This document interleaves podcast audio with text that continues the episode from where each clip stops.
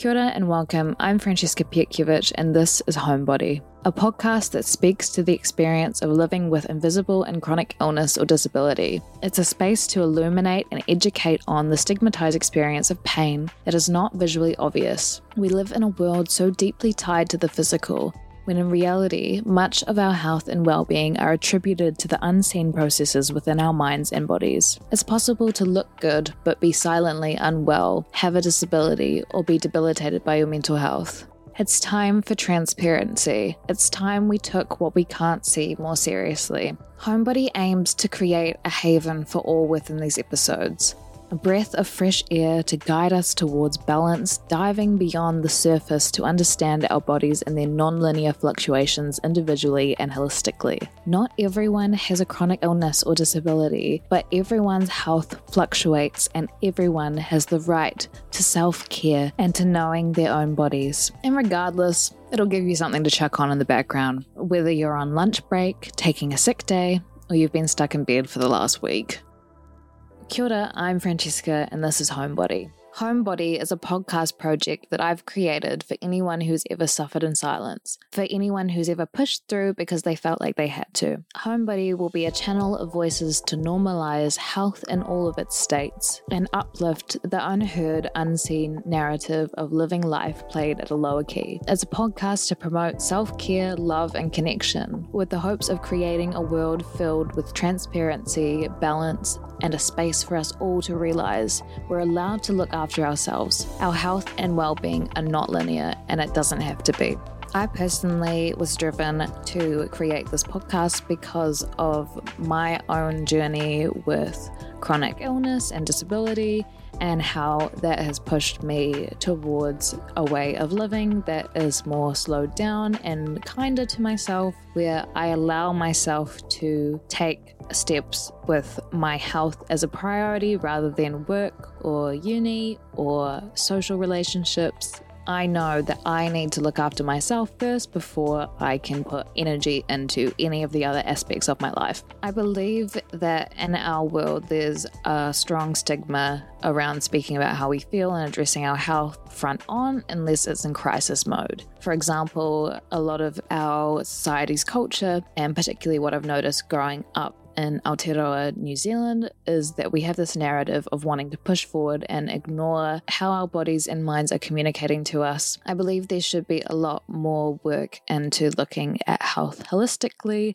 understanding all of the elements of what's going on in our lives and how that's affecting us and our well being. There should be a lot more work around preventative care and understanding how we can support ourselves before we actually get to the crisis point, which is usually the first point we think to make change or to look after ourselves. Since realizing that I was part of the chronic illness or disabled community, I have connected with many people in the space and in the health space and well being space that also share the same vision for the world and believe that we all should take better care of ourselves. So, this is what drove me to create this podcast. So, I'll start first with introducing the guests for this podcast. First, we've got Bianca. Hey everyone, my name is Bianca. I am the founder of Neurospark. I'm an NLP practitioner, a life coach, and a lightning process training practitioner. Essentially, I'm really passionate about the mind body connection and teaching people how to retrain their brain and re regulate their nervous system.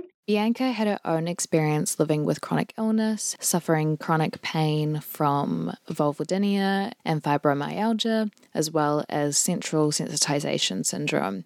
She was able to heal herself through working with a neurolinguistic programming practitioner or NLP practitioner and through doing the lightning process. She studied both of these and started her business Neurospark where she puts her psychology degree and these teachings into use to help other people with chronic illness heal their own pain. My next guest is Jess. Hi, I'm Jess Bryan. I am the host and creator of the podcast That's So Chronic, where I share patient stories about chronic illnesses, injuries, disabilities, all sorts of diagnoses. I am also a performer. I have a comedy juggling show called Jess the Mess. In terms of being a bit of a mess myself, it all comes from the fact that I am living with a diagnosis of multiple sclerosis. I chose to speak to Jess because she is a great communicator and uses her amazing communication skills to spread the word about chronic illness and normalize disability within mainstream media. My next guest is Sarah. I'm Sarah Cow. I am a freelance medical writer. I'm also co founder of Migraine Foundation Aotearoa New Zealand, a registered charity supporting people with migraine. And I also live with migraine disease. Sarah used to be a trained nurse and then changed her career pathway to be a medical freelance writer after realizing that there was a lack of knowledge and understanding around different medical conditions, and also to support herself living with chronic migraine. And through her writing, she became a bit of an advocate for herself, as you do with chronic illness, and then went on to become a community advocate. She is now the founder of Migraine Foundation Aotearoa New Zealand. My next guest is Sean. Kia ora, ko Sean Whakaingoa. I'm Sean Printer, studying down here in Ōtepoti, studying politics and environmental management. Here to talk about my experience with a traumatic brain injury. He's a student at Otago and he is one of the co founders of the Otago Disabled Students Association. My last guest is Dr. Josh Faulkner. Kia ora, everybody. My name is Josh Faulkner. I am a clinical psychologist and neuropsychologist and a lecturer based here at the School of Psychology at Victoria University of Wellington. He is fascinated with the brain and has a PhD focused on the brain and concussion and other types of brain injury, which is the main reason why I wanted to talk to him, engage his experience and his perspective helping me to back up the argument on why we need to look after our health and why, particularly, we need to understand our mental health, our neurological health, working towards holistic health and looking after all parts of ourselves. I chose to talk to Sean and Josh mostly because they are experts in their own respect in traumatic brain injury or concussion, and I had my own concussion. So I thought it would be really great as the intro for this podcast series to speak to them about something that we can all add our own perspective onto. The process of this project was I had a 50 minute interview with each guest and talk to them about a couple different topics. The 50 minute space within this episode does not allow me to share all of their opinions and perspectives on all of these topics. So for this episode, it will just be an introduction focusing on the main topic of what is disability, what is chronic illness, what's the difference, and what is it like to live with an invisible condition. This podcast is going to take a bit of a documentary style route rather than a conversational route. So, throughout talking about my own story, I'll insert snippets from conversations with guests and their stories and their expertise where it's relevant. I will end with their advice for someone starting their journey with chronic illness or disability, or just for anyone on how to better look after their health and support themselves. So, now let's move on to my invisible chronic illness story. Firstly, I grew up with a bit of a dilemma as there was consistent representation of mental illness in my family, and I knew that there was a strong culture around me that it was taboo to talk about mental illness, mental distress, mental health in general, to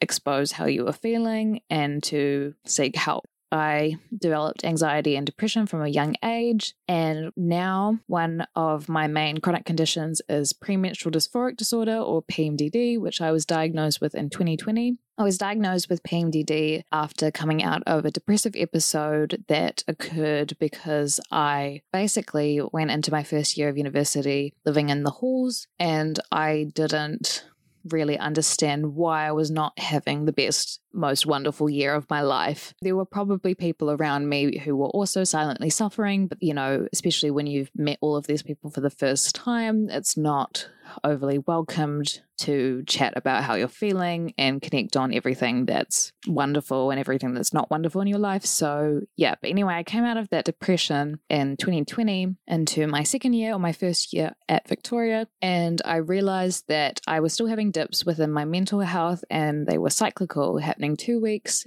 each month before my menstrual phase of my menstrual cycle. So, according to IAPMD, or the International Association of Premenstrual Disorders, PMDD is basically a negative response to the fluctuations of hormones during the menstrual cycle, in particular in the luteal phase, which is the phase two weeks before the period. For me, it looks like having a lack of the hormone progesterone. I don't get as much of that hormone, and that hormone is meant to be a calming hormone. So for me, I get a bit of a, a dip in my mood instead of uh, an ease into period. For a lot of undiagnosed people, it's just a confusion to why their mood is dipping, not understanding it's due to the cycle, and then just thinking that they are going crazy every month, which can be pretty scary when you don't know what you're going through. Being transparent, I take a low dose antidepressant for this condition, and I'm pretty high functioning. I have been pretty high functioning throughout all of my life, despite having mental illness and being around lots of mental illness. I think for me, if anything, being around that has taught me how to be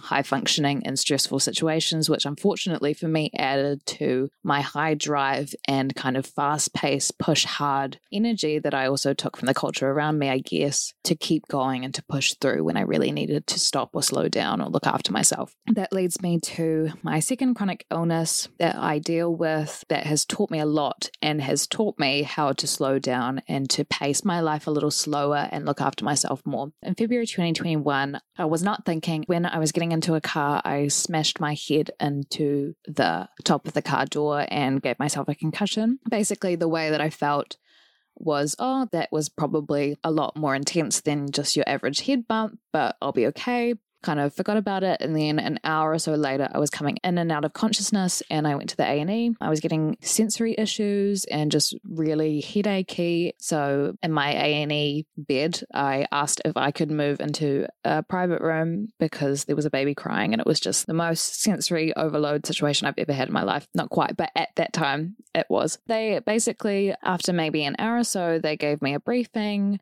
they gave me a pamphlet saying that I should not return to rugby for at least two months. I don't play rugby. They basically said most of your symptoms should be gone within three days. Just rest in a dark room, don't do anything, no stimulation, no work, three days, then you'll be all good.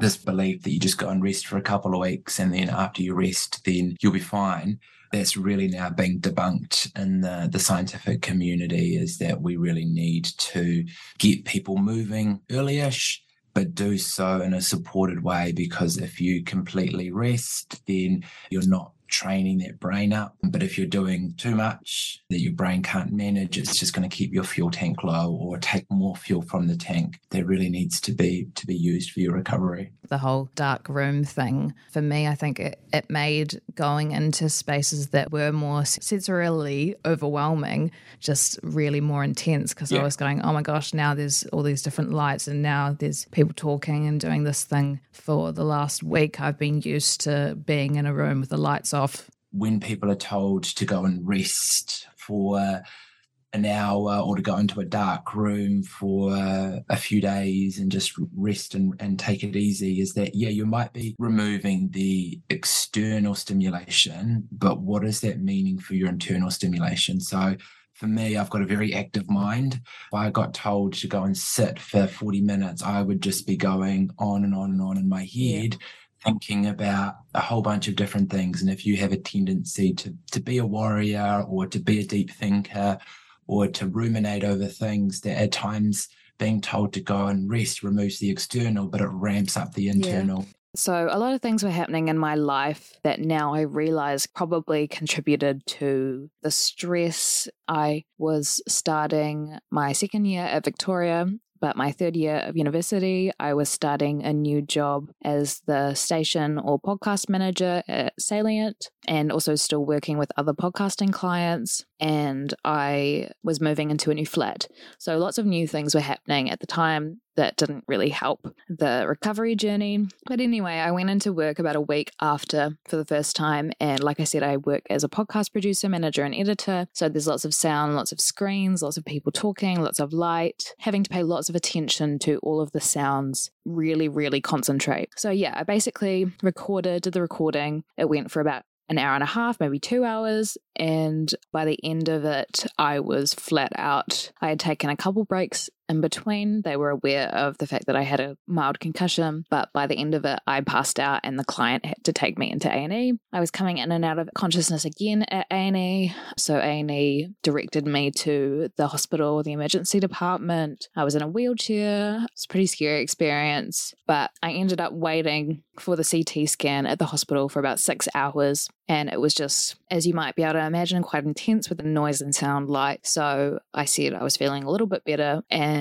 asked if I could go home. They basically told me not to do any work or uni for two weeks and gave me a note. I didn't do that. I was a bit silly. I needed to start work, you know, with this new job. So I basically did it in the dark under a sheet. Three and three quarters years ago, I was at a flat party and went out onto the balcony to get some air and leant on the balcony railing and the railing broke. And the flat had a, a drop off into another flat's car park. So ended up being three story full, so 15 meters, and fractured my collarbone and T4 and then multiple hemorrhages in my brain was sort of lucky because I managed to hit the fence and then the car park. Also lucky that I'd had a couple of drinks. I think in the moment can't remember it other than what my neuropsychs helped me uh, remember. I must have done it quite limply, which would have been a good thing. I went into an intensive care ward after the emergency room. Was there for about a week, then a, a neurological ward for about a week. And from the point that I can remember, I was seen daily by an occupational therapist. The occupational therapist was there to test to what degree my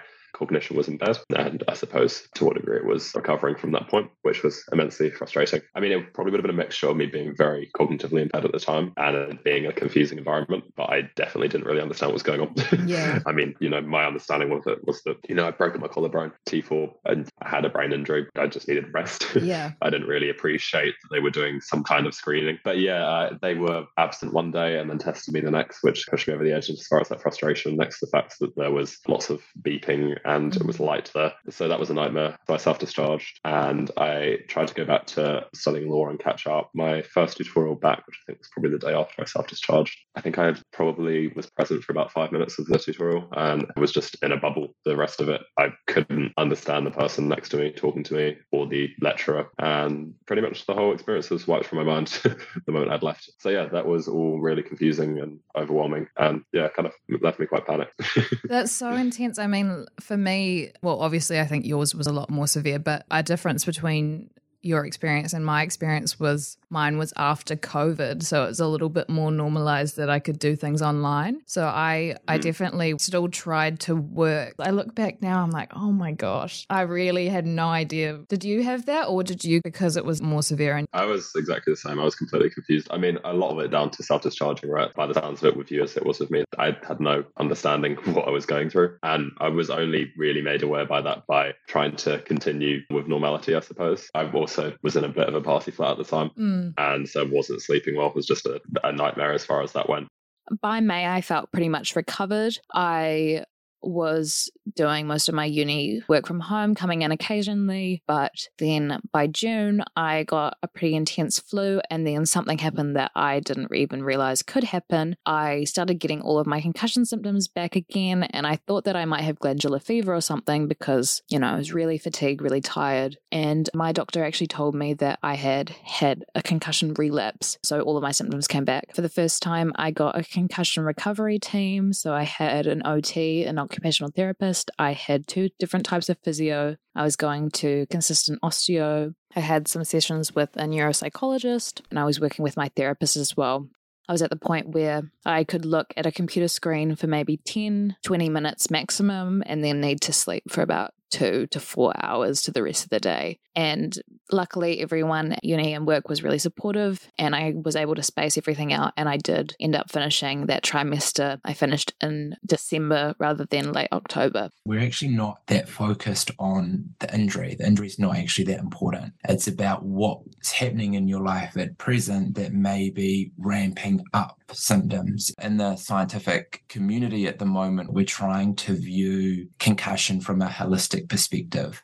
We're trying to consider the fact that concussion symptoms can be caused by the injury, but can also be influenced or intensified or maintained by a whole range of, of other factors as well. It's not only just the injury that we're having to deal with. And as you mentioned earlier, it's often life we then also have to deal with because it's what we're putting our brain under when it is recovering that's going to have the biggest impact on recovery. And so, again, one of the reasons why a psychologist has such a, a critical role in supporting people in their concussion recovery is that those emotional symptoms we know really ramp up post concussion symptoms.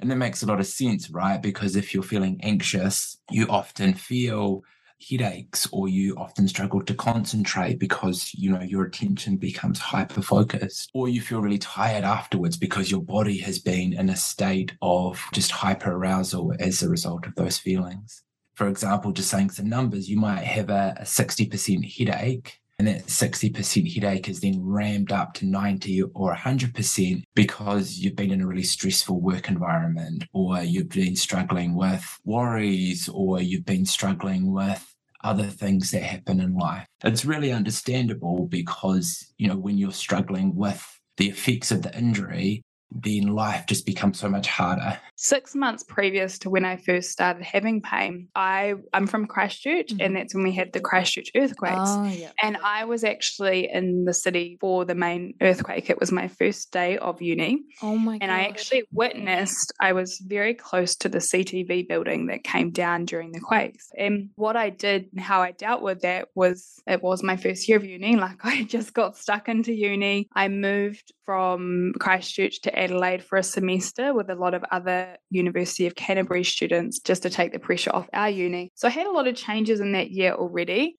And when I was sitting with this counselor talking, I just remember feeling so emotional. And it's almost like I hadn't acknowledged anything that had happened for that whole year. And it wasn't just the pain, it was the earthquakes, it was what I had witnessed. And remembering that in Christchurch as well, we also had a city that was still shaking. There were always stresses going on in the background plus my first year of uni, plus all the pressure I put on myself. And she actually suggested that I get in touch with an NLP practitioner, which at the time I had no idea what that meant because there was some funding for earthquake trauma. Basically, I could get for free. So I went to this NLP session and she did a bit of hypnotherapy on me. We talked about the earthquakes and about just stress in general. And she did some really powerful techniques that really helped me visualize things slightly differently. And at the end of the session, she said, Is there anything else that you are struggling with? And I was like, Yeah, chronic pain has been ruling my life for the last three years. And she was the first person who said, Okay, cool, let's sort that out.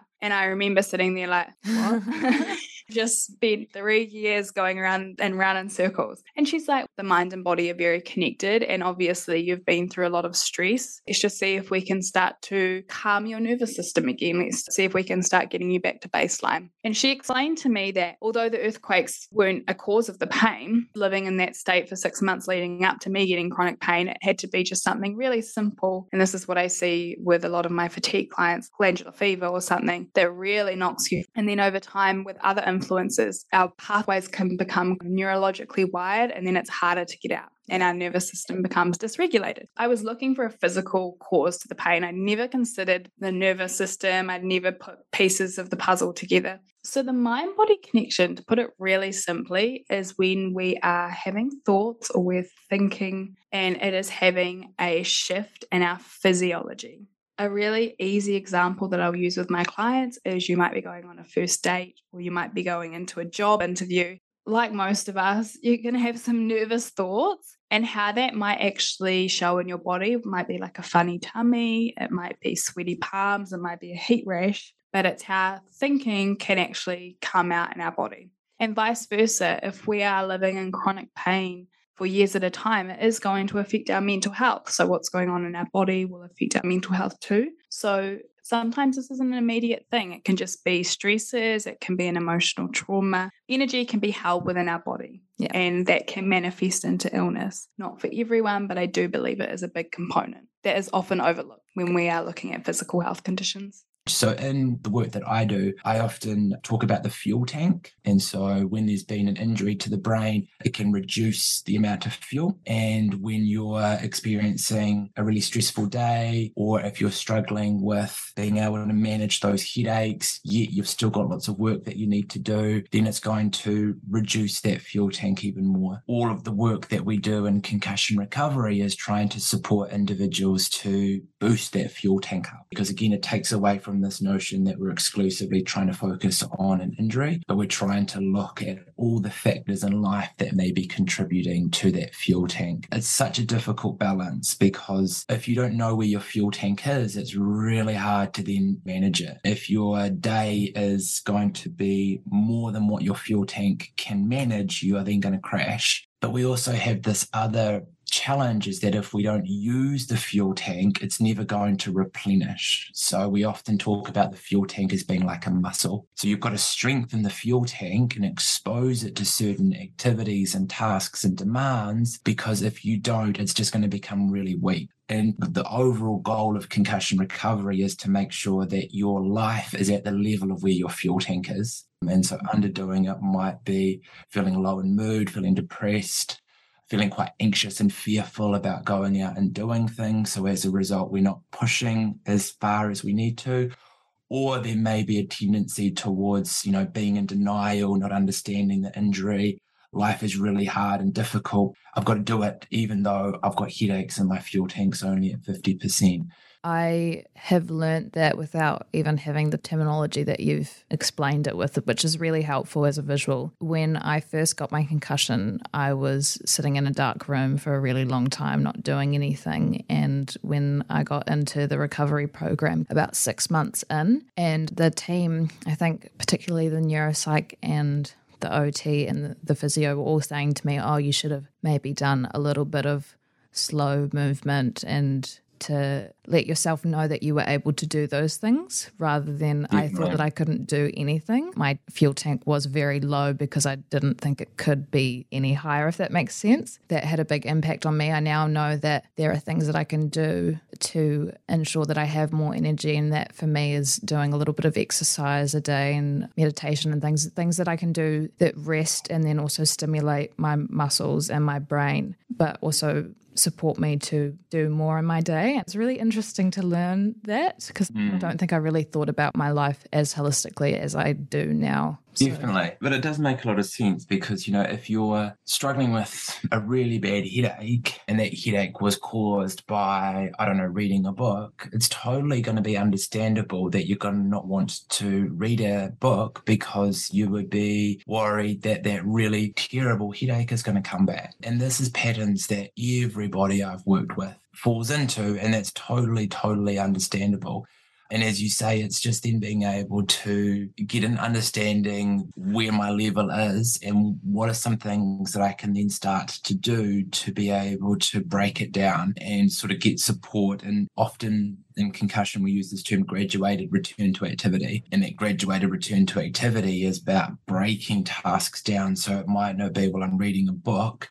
It might just be, okay, I'm going to read a couple of words on a page and see how that goes. And then I'm going to go move up to a sentence. Yep, it might cause a little bit of discomfort, but that's okay because we're building that brain back up. Concussion recovery is like training for a marathon. Um, so if you have never run before, and you're then going to be told to go out and run two hours, then there's no way your body is going to cope and manage that. If you don't run at all, you're then never going to be able to reach that goal of being able to train for the marathon. But when you run, sometimes it hurts and sometimes it is difficult. But what that hurt is, is your body strengthening and your body being able to tolerate more and more. That's a sign that our brain is getting used to demand and it's getting used to getting back to life. Yes, that can be really hard at times. And we want to make sure we're doing it in a way that's not then going to be causing huge amounts of distress or, or overdoing it. Your ability to make those decisions and have that awareness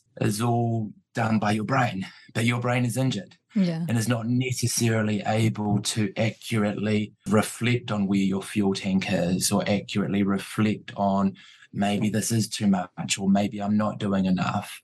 I'm basically recovered now, but I still have moments where, depending on what's going on in my life, like I had COVID earlier in the year and that made my symptoms come back, or if I've got a lot going on, I will see symptoms come back more intense. But I usually do have symptoms in some way or another every day, but I'm pretty good at moving through them and looking after myself. Something that we talk about quite a lot within this introduction episode, and something I talk about specifically with Sarah Carl, is giving chronic illness and giving disability and giving these things that happen to us in our lives that interrupt our lives meaning and purpose. As I was learning about how to manage migraine better, I thought there must be other people like me who's searching for this information. So I started writing about it. Fiona is an epidemiologist in Wellington who also lives with migraine. And she found my blog and she had said to me, if I ever take things further with my blog, some advocacy work or something like that, she'd be really keen to help as well. Mm-hmm. And Suzanne is the other co-founder. She's originally from Australia. And so she did some volunteer work with Migraine and Headache Australia. She's a lawyer as well. And so she has migraine herself, came to New Zealand and went, oh, you know, try and get in contact with a migraine charity here. And then she's like, oh, there's actually no migraine yeah. charities here. so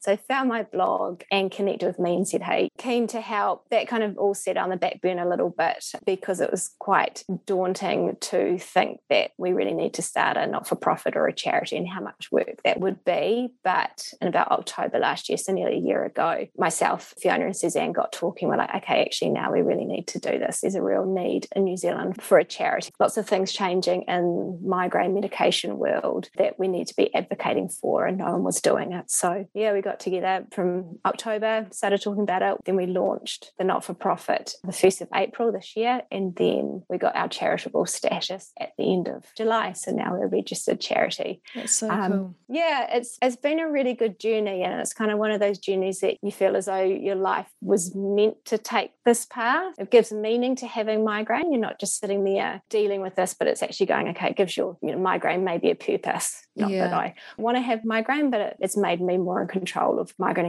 you know, steer the course of my treatment and, and things in New Zealand. So mm. shifting the way that you think about having an illness or a disability or thinking, what can I do with this? How can I give this meaning within my life? Yeah. Or how can I learn lessons on from this as well? I think is really cool. Yeah. And it's not something that everyone can do or should do. I think I just found that position that I could do it. A lot of people have migraine and are busy doing other things, and, and people probably have migraine worse than I do. It felt like I was coming from a place of privilege that I had all these things that helped me mm. be able to co found this migraine foundation. I think I accepted a long time ago. It is about acceptance that you've got this disease and it's not going away, and you can either succumb to that or go, screw you. Yeah.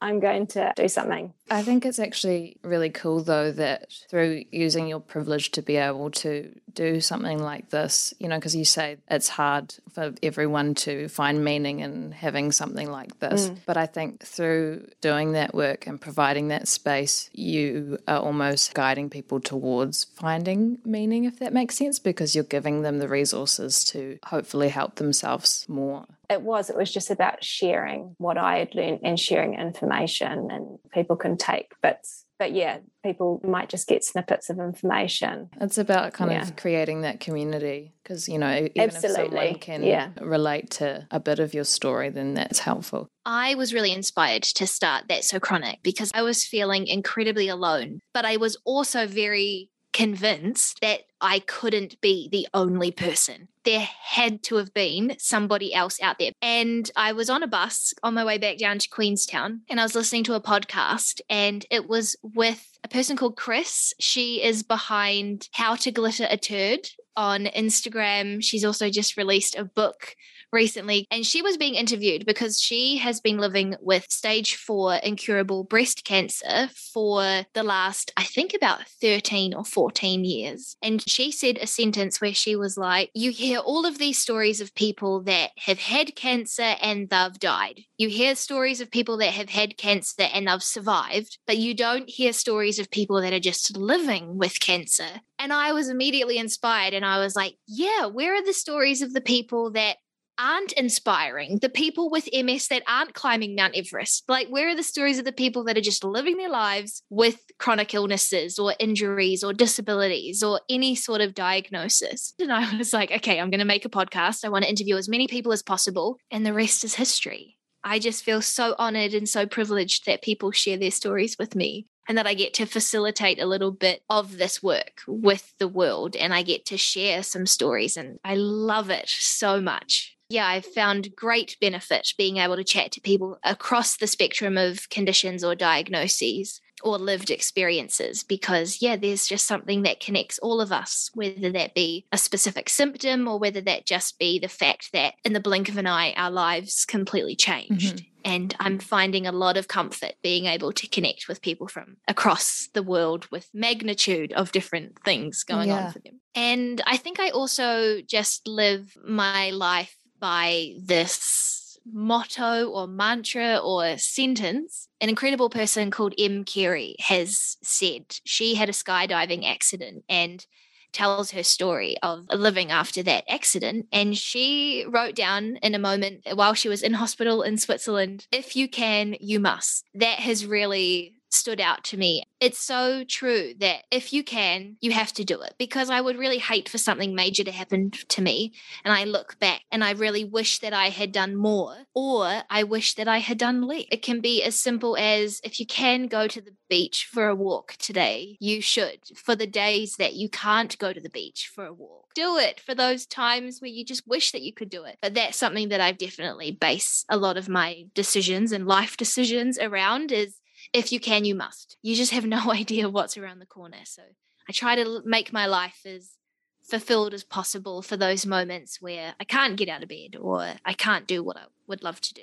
And for me, the purpose has been that it's taught me a lot about slowing down and really looking after myself because I hadn't been looking after myself. I had been prioritizing work in uni. And it makes sense to me now why the recovery process has gone on for so long because I really, from the first place, did not look after myself. But I also was not in an environment where I was able to look after myself, especially having an invisible illness. It wasn't obvious to anyone why I couldn't work. It was hard to advocate for until again those crisis points when I was really struggling. The reason why I am addressing this specifically and the fact that often we are taught to keep pushing and only look after ourselves or take breaks or check in with ourselves at crisis point or when something seems really wrong is because I wanted to ground this podcast in something that everyone can understand and for me, I believe that is the message of transparency. Even if you don't have a chronic illness or disability, as we've mentioned throughout this podcast,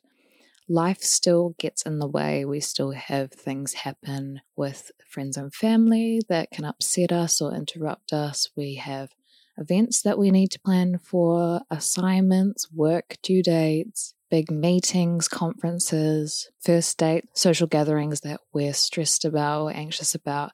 Within our lives, there are multiple factors and aspects that can influence our mood and our ability to focus. And this is why I think it's extremely important for us to be transparent and have open communication about the way that we are feeling and what's going on in our lives under the surface. We all have things going on in our lives that people don't know about when they see us at first glance, and we don't have to keep these things concealed. I really want to normalize that. And I think that's something that people within the chronic illness and disability space really know front on, especially when you have an invisible chronic illness or disability. It's very hard to advocate for yourself, and you almost sometimes feel like you have to prove yourself to why you may be needing the support that you need. When really everyone, regardless of their health state or condition, needs support sometimes and needs to take breaks and look after themselves. An anecdote that I thought you might appreciate is when I was organizing my guests,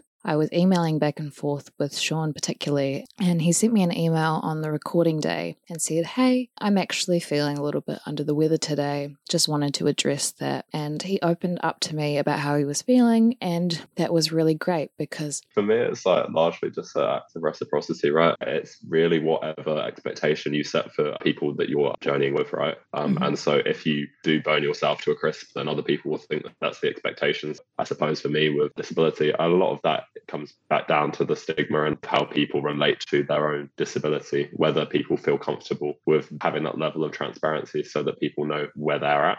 I made sure to check in with my guests throughout every record and see if they needed to take breaks, especially because all of us, except for Bianca and Josh, have chronic illness and disability. But it just really spoke to the point that we should be doing that consistently. We should feel like we're allowed to address how we're feeling and what in our life may be affecting us, but that's not normalized. So I want to normalize it. The next part of this podcast is a question that I asked Jess, Sean, and Sarah to answer for me, and that was what is chronic illness? What is disability? What's the difference? And what is it like living with an invisible chronic illness or disability? And this sparked up a lot of different conversation. And as this is the intro into home-body, which is grounded within spreading awareness on the experience of invisible chronic illness and normalizing transparency and self care, I thought it would be really good to put this portion into the podcast. By definition, a chronic illness is a condition that lasts for one or more years. And it's also something that needs regular medical attention, or it's something that you think about all the time. I'm not sure if I necessarily subscribe to the belief that that's what a chronic illness is, because I know that a lot of people may be diagnosed with a chronic illness and it isn't lifelong for them. It's not something that they require medical attention all the time for. There are people that may have even been diagnosed with MS. They know that there's lesions on their brain, but they have never had to take treatment and they've never had a relapse for the rest of their life. So I do understand that labeling different conditions as chronic illnesses can be problematic because not everybody would believe that to be the case. And I guess in terms of disability, I I don't necessarily define myself as living with a disability. I definitely use the label living with a chronic illness. But I've been doing a lot of thinking about disability recently and with someone that I was interviewing on That's So Chronic. And I guess with disability, it is that there are parts of the environment around me, whether that be the physical environment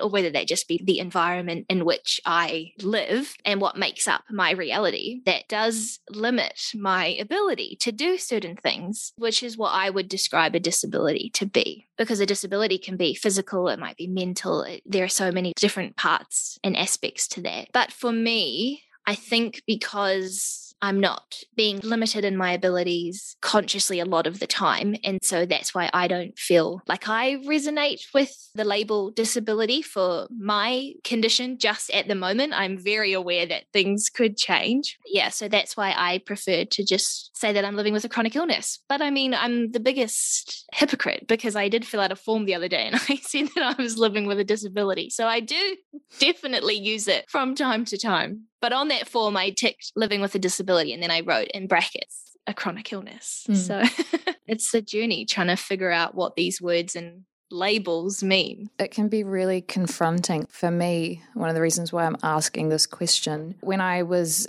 needing support from the uni, they referred me to the disability services. And at first, that was very confronting. And I thought, oh my gosh, yeah. this is so strange. But I think there's a lot of stigma around seeing yourself as having a disability or being disabled for whatever reason at whatever time. And I think that's one of the main things that I want to tackle with doing this project is talking about the different scales of disability or chronic illness and especially invisible chronic illness and how we feel when we have an invisible chronic illness and how that impacts how we feel around speaking about it or acknowledging it because you can't actually see it unless you're having an attack or whatever is happening to you, you know? Yeah. Something that I came across a lot when doing my research for this project. The main thing is I watched a documentary I think it's just called Invisible Chronic Illness. And this woman was talking about when she goes out to the supermarket, she'll park in the disabled park, but then she feels like she has to amp up her symptoms to look disabled when actually she does need that park because she needs to get in and out quickly and that kind of thing. Yeah. Or like people talking about the bus seats, the disabled area on the bus, and feeling like they can't use those, that kind of thing. I think it's a really interesting thing to think about. What do we view as chronic or a disability or something that affects us long term, you know? Yeah, that is so interesting because when I was just talking before about how whether I relate to living with a disability, it's so interesting because I don't necessarily relate so that I can go out there and publicly with a big sign on my forehead saying, I am disabled, I have a disability. But definitely when I'm getting on public transport, I'm like, let me sit on this seat because my legs, my balance, everything is just not good right now. Mm-hmm. I I deserve to sit in this seat. And so yeah, it's like at different times what you resonate resonate with. Like, I would just really love for people to know that it doesn't matter if on Monday you decide to say that you live with a disability and on Tuesday you're like, nah, I don't. Yeah. I have a chronic illness. Like mm-hmm. everything can just change because a lot of these sort of chronic illnesses or injuries or whatever it is that people are living with, the symptoms can vary so yeah. much day to day hour to hour, even, you know, by 5 p.m. after a big day of walking or at work, come home and and your whole reality has changed mm-hmm. and the whole way that you define what you're living with changes yeah. as well. So it's definitely not it's not a straight line mm. at all. yeah, no, 100%. I mean, that even just happened to me over the last week because I was having a really great week with having pretty much no symptoms and thinking, oh, I'm doing great. And what I'm doing to help myself is really working. And then got to Friday or Saturday and I had a migraine and I needed to take the whole day off, take everything yeah. really slowly. And it's just so, so interesting when your life is firstly, what you're dealing with is invisible. And then secondly, it's moving up and down. So, like, it's harder to you know, if you've got a work commitment or even a friend commitment, you know, they saw you fine last week and then now suddenly yeah. you're not. It makes things very complicated, I think. Yeah, absolutely. I had a moment after I was diagnosed that some people really didn't understand my reality because I was at drama school, I was dancing full time.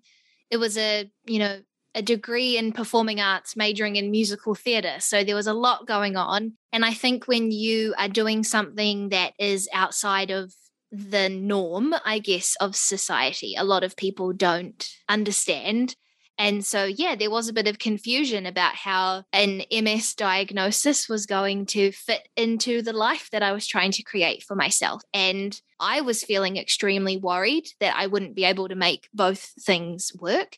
And there were some support workers and nurses that were also confused as to how I was going to be able to make that work. But I'm pleased to report that it was possible. Things definitely had to change. My path has not looked like my classmates' path at all. A specific moment is like, I would love to perform on cruise ships. And that just wasn't really in my reality when you had to be in hospital every four weeks. I mean, you might not even be at land in four weeks when you're working at sea or whatever. You know, yeah, some things have really had to change, but it's been so rewarding being able to make both fit into my life. And I think that I've been able to make it work because so many other people have been able to make it work before me. And I didn't know that they were living with anything until I started being open with what I was living with. And then people start coming out of the woodwork and they start sharing their stories. And you realize that a lot of these people that you're seeing on TV at night, you know, they've got a lot going on behind closed doors. And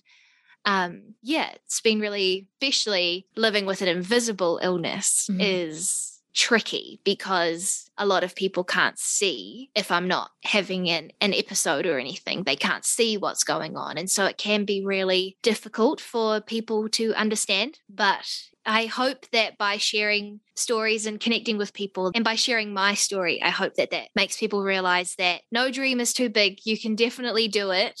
You might just have to change up the way that you make it happen, but it's definitely possible. I love that. That's great. And I, I really like your tagline when you say stories of people who are thriving and sometimes just surviving, because I think that's something that I've learned through my journey with having post concussion syndromes, especially, is that life isn't always going to be going and you know you have to think about your life in a balanced way and you know it comes back yeah. to that holistic approach as well thinking about what can you do in different areas of your life to support yourself for me, I would say that disability is a differing normative ability, which means that disabled people are more alienated by nature than non disabled people. So, everyone being alienated by nature in general, in terms of not being able to, I guess, completely fulfill our aspirations, and just being greater in disabled people based on not fulfilling what normative ability is. And so, in terms of thinking about what that limited ability would be, that can be a physical impairment, mental health, psychological conditions, uh, learning, sensory impairments, neurodiversity, uh, chronic illness, and individuals in the deaf community as you may know, which was actually an interesting one for me. Individuals, at least within the deaf community, view themselves as a cultural minority um, mm. um, and not disabled. Um, okay. Um, and I think individuals from the neurodiverse community relate to that in a similar way. So yeah. I think also within disability, you have the cross cutting theme of identity as to whether people do or don't identify with it, which is kind of what we touched on a bit already. I guess a way to also ground that definition is thinking about the social model disability. So the idea that disability arises from an interaction between an individual's impairment and one's environment. The insight to be drawn out there, which can kind of get lost in the politicization of disability, is that provision can reduce the material alienation that disabled people can experience, but there's also an embodied nature to disability. And think about that, you can think of someone in a wheelchair where that alienation can can be decreased by thinking about them having a different ability, having provision for accessibility. It doesn't mean they're going to be able to walk, but it reduces that alienation to such a point that they can go about that day. Yeah. as far as the stigma side of things go, I think the biggest thing around it is that lack of understanding, lack of education around disability. And so the stigma sort of arises that disabled people are less capable in certain domains. There's, there's going to be truth in that, but it doesn't mean disabled people should be treated with any less dignity for sure. Then comes back to that wheelchair example of the idea for a lot of disabled people, it's just a different mode of being or a different means to a similar end, which is really just appreciating diversity in that sense. I never used to think that I have a disability and thinking about saying that I have a disability is actually really confronting because mm. besides migraine, I have a very normal life and I've always had migraine and migraine runs in my family. But, you know, from what I've learned over the last few years is that migraine is the fourth largest cause of disability in New Zealand and it's mm. just not recognized as a disability. Yeah. But I've tweaked my life so much to fit in with migraine that you kind of forget how much you do sacrifice and make changes. Freelancing as a writer, because I knew turning up to a job Monday to Friday, nine yeah. to five, I just couldn't do. Living with a chronic condition, it just, in some ways, you know, it makes you prioritize your health and it makes you really grateful for the good days. For me, that is days when I can just go about with no head pain and I don't feel nauseous and I don't have to take medications but yeah, I think if I didn't have the support of my husband and was doing it on my own, I wouldn't be able to work. I don't know, maybe I'd have to claim a disability or, or something. So it's really hard to recognize that because you don't have a physical disability, but it affects your brain and it affects how much you can concentrate. I find it quite hard after three or four hours on my computer. And I think everyone's got something. No one's health is perfect. No one is has these perfect, or maybe they do, but I know anyone has these perfect magical days. So I think it's just learning to just not overcommit, you know, just, yeah, learning how to live with it in your everyday life. And so many people with migraine just push on through because we have to. Yeah. So many people live with chronic migraine that, you know, if you stop doing what you're doing when you had pain, you'd never get anything done. Yeah people talk about, you know, you just look so well. And you're like, yeah, well, yeah, but we're just them with chronic pain. When people know me quite well, they can tell when I've got a migraine attack, they can just tell I'm a little bit tired. Mm. My eye droops a little bit. But, you know, beyond that, you wouldn't know yeah. that anything is going on in your brain. But that's like so many neurological conditions. Yeah. There are no other symptoms except, well, pain and the nausea and stuff. Mm. I think an interesting thing also is like having to think about pain on a scale whether oh, yeah. you can keep going. Like you're, you're Yeah, thinking, oh, yeah. I've got a little bit of irritation here, so maybe. I can keep going for a little bit. And you have to actively track things. I've, I've found that to be a really interesting experience. So, the next section of the podcast is going to be the ending section of this podcast. And this is basically just any advice that my guest could think about for someone starting their journey with invisible chronic illness or disability. But also, I think a lot of these things apply for anyone who is going through something in their lives that they need support for, whether that be a health condition or whether that just be any situation you would rather not do alone. what I wish I had known maybe at the start was first of all, depending on what it is, I do think there are some amazing positive success stories. So just try and hold that hope. Don't be disheartened if one thing doesn't work for you. Follow what feels good for you and be open to looking at things differently, whether that means if you've got a physical condition and you're willing to look into your mental health as well, maybe that's a huge shift you haven't yet thought about. On the opposite side, maybe you're dealing with some mental health issues and you go and get some body work or massage. But also just know that if something is not working in your life beyond a chronic illness, like your job or your relationship, there is something that you feel is on top of the chronic illness weighing you down, then you can always make shifts in your life and your environment too, which can have an effect on your healing as well. Definitely get that injury seen, even if you're a little bit. Oh, oh, it was just sort of minor, or I just felt a little bit dazed. You know, I don't think this is a big deal and sort of flog it off as nothing. I really, really urge you to go and get that seen by a doctor because what happens is that if we're not necessarily managing it, it's just going to continue to intensify over time. So it's such an important part, right? Your brain you use for everything. That's great advice. I relate to that as well because I think the only reason I went to A&E initially was because I knew someone who had had a severe concussion. So when I hit my head, I thought, "Oh, that hurt a little bit more than usual, but it's fine." But then within an hour, I was kind of moving in and out of consciousness and thinking, "Oh, this is a bit weird." And the only mm. reason I actually did something and asked someone to take me in was because I knew someone who had had a similar experience.